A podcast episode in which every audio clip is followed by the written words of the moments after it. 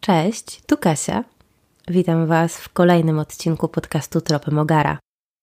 Jeśli przed odtworzeniem mieliście okazję zerknąć na tytuł odcinka, to wiecie już, że to będzie ten mini cykl, w którym czytam jeden z wpisów na swoim blogu.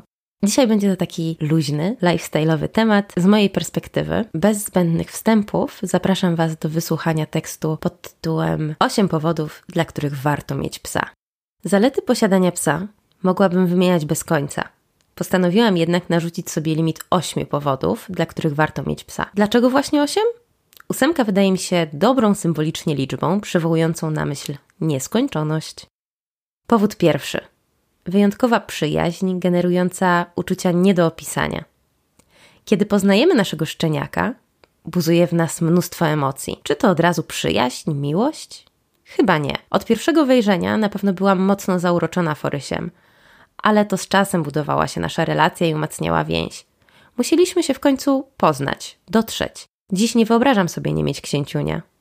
Zarówno ja, jak i Michał uważamy Forysia za najlepszego ziomka, prawdziwego przyjaciela. Uwielbiamy spędzać z nim czas. Teraz, gdy to piszę, leżąc z laptopem na łóżku, Foryś przykleił się do mnie całym ciałkiem i mi dzielnie towarzyszy. A, i czasem naprawdę wolimy zrezygnować z jakiejś aktywności, by pobyć z psem.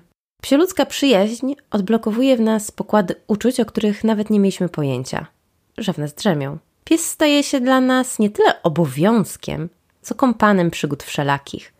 Jedno jego spojrzenie topi serca lód, a zimny nos daje energii, której wcześniej mogło nam brakować. Gdy mamy gorszy dzień, w jakiś magiczny sposób wpływa na poprawę naszego humoru.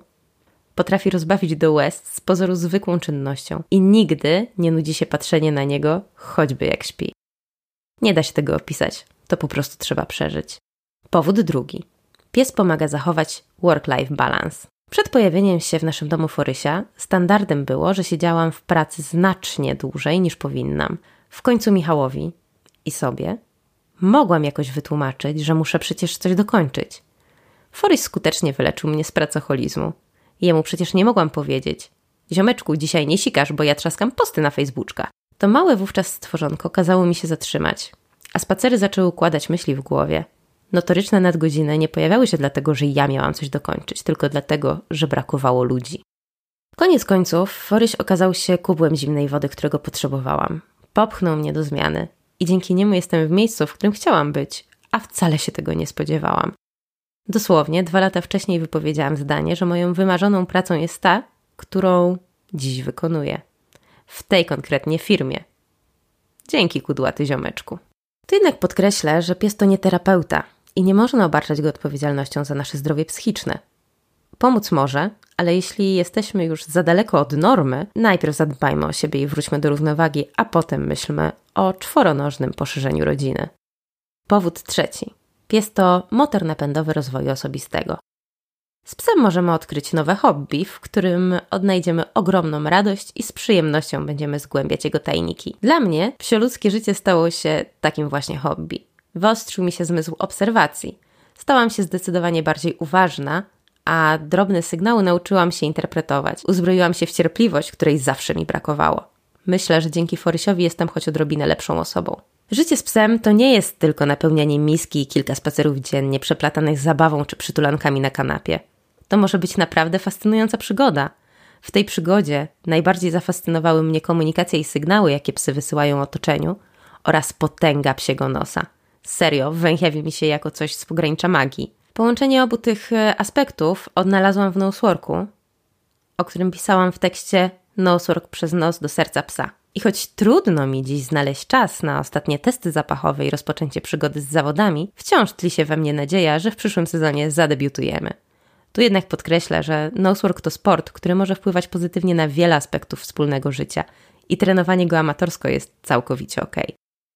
Powód czwarty. Nikt nie cieszy się na Twój widok tak jak pies. Kiedy wracam do domu, Forys za każdym razem ma imprezę życia. Już słysząc dźwięk silnika naszego auta dobiegający z za okna, zamienia się w czystą radość w futerku. Przyznajmy to otwarcie. Nikt tak nigdy nie reaguje na nasze pojawienie się jak nasze psy. A widok tego szczęśliwego spojrzenia, połączonego z naszymi własnymi powitalnymi rytuałami, okraszonego rozszalałym z radości ogonem, to coś, co nigdy nam się nie nudzi. I najlepsze jest to, że cały ten rytuał pojawia się nawet wtedy, gdy nie było nas dosłownie parę godzin. Jestem przekonana, że emocje, które towarzyszą powitaniom, wytwarzają jakieś hormony, które naszemu mózgowi robią dobrze. Nie szukałam jeszcze takich badań, pewnie zgłębię temat. Tak czy siak, powrót do domu z psem, nawet po ciężkim, paskudnym dniu, to coś wspaniałego. Powód piąty. Dom bez psa to tylko mieszkanie. Odkąd mieszka z nami Foryś, nieco inaczej postrzegamy dom. Jest tu zdecydowanie cieplej, weselej. No, może też trochę brudniej, bo ten pies linieje na potęgę i dziwię się, że nadal nie jest łysy. Tak czy siak, jego obecność uzupełnia dom. Był chyba naszym brakującym puzzlem w układance i szczerze mówiąc, jak teraz go w nim nie ma, jest co najmniej dziwnie. Powód szósty. Z psem odkrywamy świetne miejscówki. Mam tu na myśli takie miejscówki, na które nie mielibyśmy szansy trafić bez czworonoga. Mieszkamy w spoko okolicy, przy dużym, przepięknym parku. Jak myślicie, ile spacerów po tymże parku zaliczyliśmy bez psa? Niewiele. Ja jestem typem, który nie lubi spacerów bez celu. Za to kocham spacery z psem. Bo te mają cel zaspokojenie potrzeb kudłatego przyjaciela. Zatem przed Forysiem owszem zdarzało nam się pokręcić po okolicy, ale w znacznie okrojonym zakresie. Poza najbliższą okolicą z księciuniem odkryliśmy mnóstwo świetnych miejscówek nad rzekami, fajnych leśnych ścieżek czy rozległych pól, na łonie których można aktywnie odpocząć. Najlepiej. Nie zapominajmy też o tym, że zaspokajamy własną potrzebę ruchu. Pracując biurowo można się zasiedzieć, a pies temu skutecznie zapobiega. Podróżowanie z czworonożnym przyjacielem również pozwala na odkrycie tego, na co wcześniej mogłoby nam się wydawać, że jest szkoda czasu. Uwielbiam wyjazdy z Forysiem. Z nim to nawet jakoś chętniej po górach chodzę, choć wcześniej byłam zdecydowanie team morze. Powód siódmy. Psy łączą ludzi. Dzięki regularnym spacerom z psami poznajemy innych psiarzy.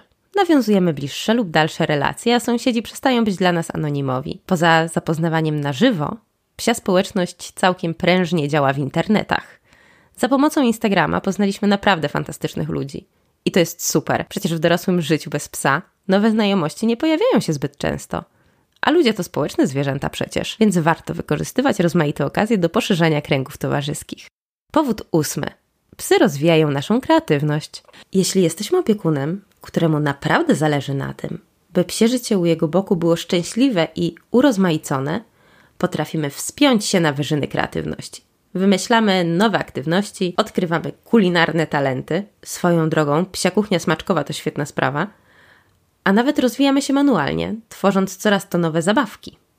Dobra, można je kupić zazwyczaj też, ale moim zdaniem plecenie mat węchowych czy innych kul bardzo relaksuje.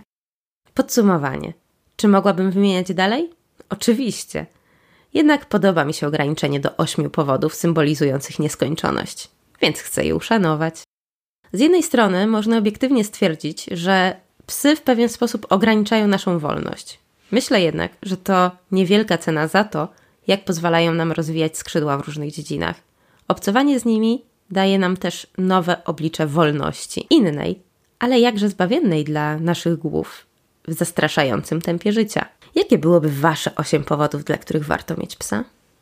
Dajcie znać w komentarzu pod postem na blogu lub napiszcie do nas na Instagramie. Mam nadzieję, że te audiobookowe wersje odcinków mojego podcastu przypadną Wam do gustu i miło spędziliście czas słuchając o powodach, dla których według mnie warto mieć psa.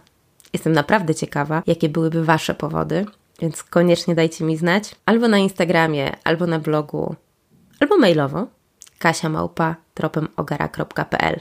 Dzięki za dziś i do usłyszenia.